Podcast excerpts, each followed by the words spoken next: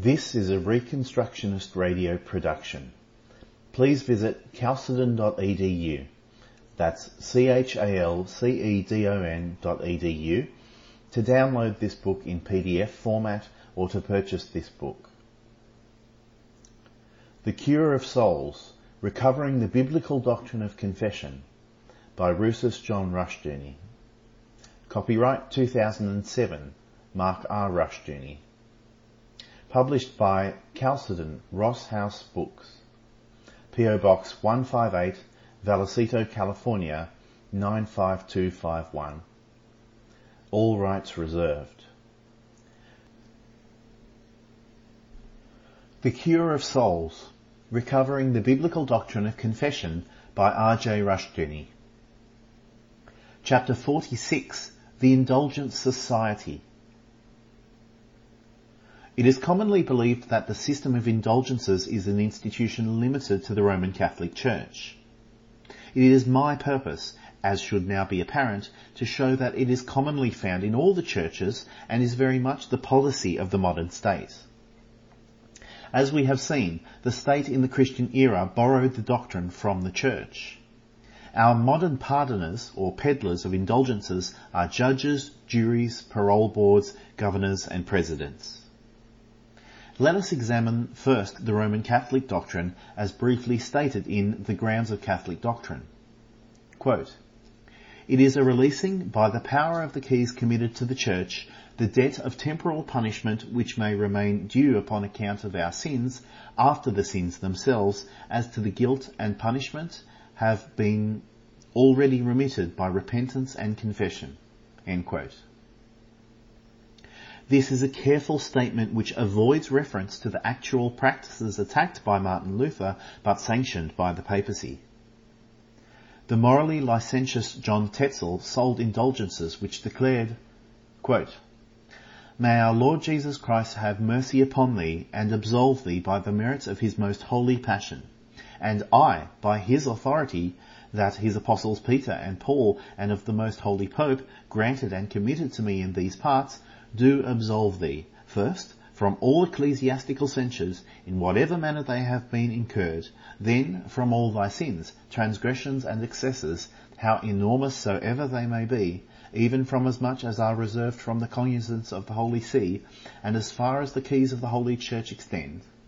I remit to thee all punishment which thou deservest in purgatory on their account, and I restore thee to the holy sacraments of the Church, to the unity of the faithful, and to that innocence and purity which thou possessest at baptism, so that when thou diest the gates of punishment shall be shut, the gates of the paradise of delights shall be opened, and if thou shalt not die at present, this grace shall remain in full force when thou art at the point of death. In the name of the Father, the Son, and the Holy Ghost. End quote. The Council of Trent affirmed the theological validity of indulgences while curbing their practice.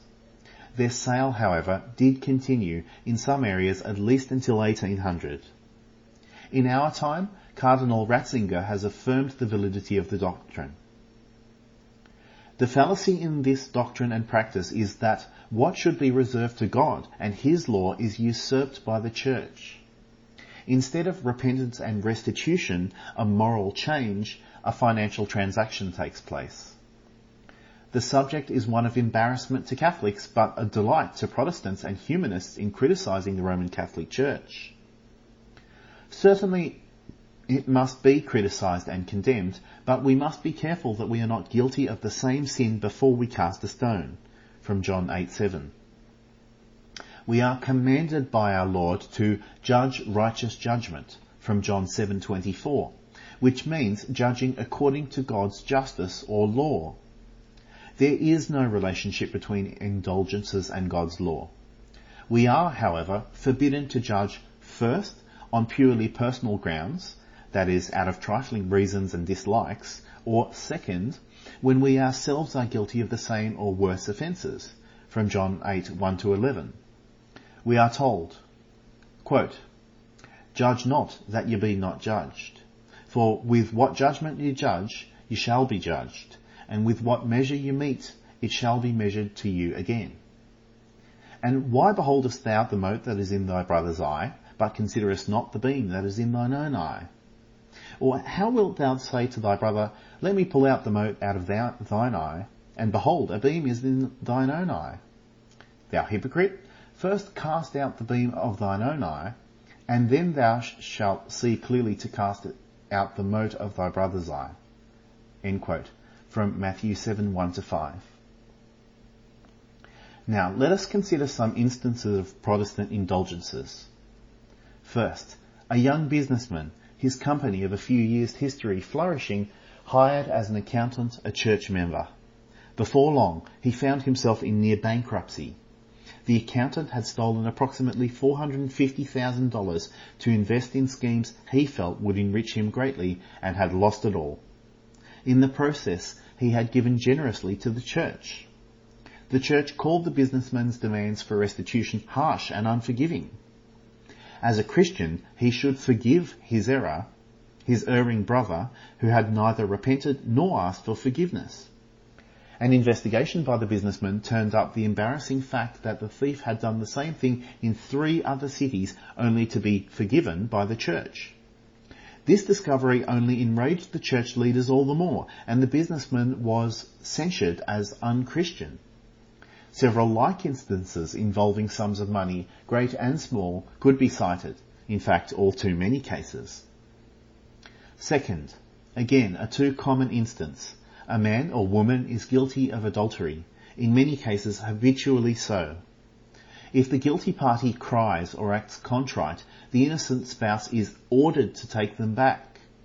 If the innocent party objects that there is no repentance, no evidence of abandoning also either alcoholism or drugs, and no clean bill of health with respect to venereal diseases or AIDS, the church authorities denounce this because it supposedly introduces materials extraneous to the spirit of forgiveness in Jesus.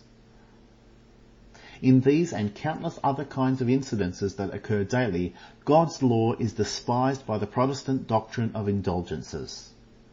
Forgiveness can only be in terms of God's law as a satisfaction of His justice. The modern state too has its indulgences, fines, prison sentences, and so many hours of months or hours or months of community services.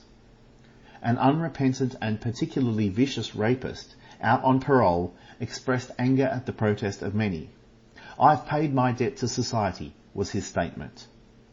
First, his debt was not to society, but to God, whose law he had broken and he deserved to die. Second, there was no moral change in the man, neither repentance, confession, nor restitution.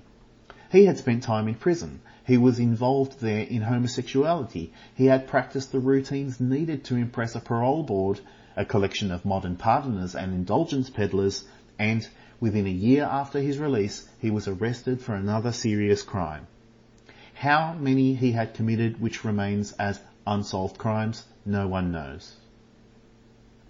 Our modern legal system is far worse than John Tetzel and his associates, and yet one and all accept it as justice.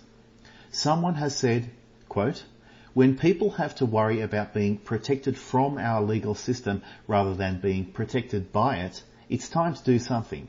End quote. Well, during most of history, the state and its legal system have been as much an enemy to the people as criminals, sometimes more so. Justice will escape every legal system, every church and state, if God's law is set aside. We will then have exactly what we do have, a system of indulgences. When the black prize fighter Mike Tyson savagely raped a young woman, a black and a Sunday school teacher, a number of black pastors called for mercy for Tyson, community service and the like. White pastors too often kept silent, lest they be accused of that great modern sin, racism. The indulgent society of the early 1400s was seemingly very powerful and the peddling of indulgences highly profitable and successful. It was, however, both evil and vulnerable. So too today, churches and states following their self-hallowed indulgent systems are highly vulnerable and will either be reformed or decay.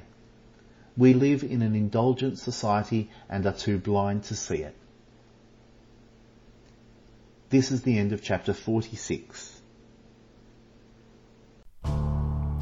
The Reconstructionist Radio Podcast Network brings to you a complete lineup of podcasts where you will hear practical and tactical theology.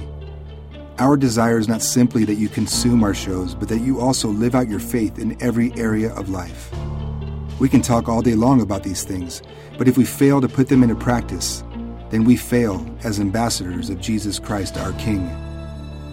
Subscribe now to your favorite Reconstructionist Radio Podcast Network shows, or you can subscribe to the Reconstructionist Radio Master Feed, where all of the content we produce, including the audiobooks and audio articles, will pop up as soon as they are available. And don't forget to visit ReconstructionistRadio.com to volunteer as a narrator or to partner with this ministry financially. May the Holy Spirit stir you into action for Christ and His kingdom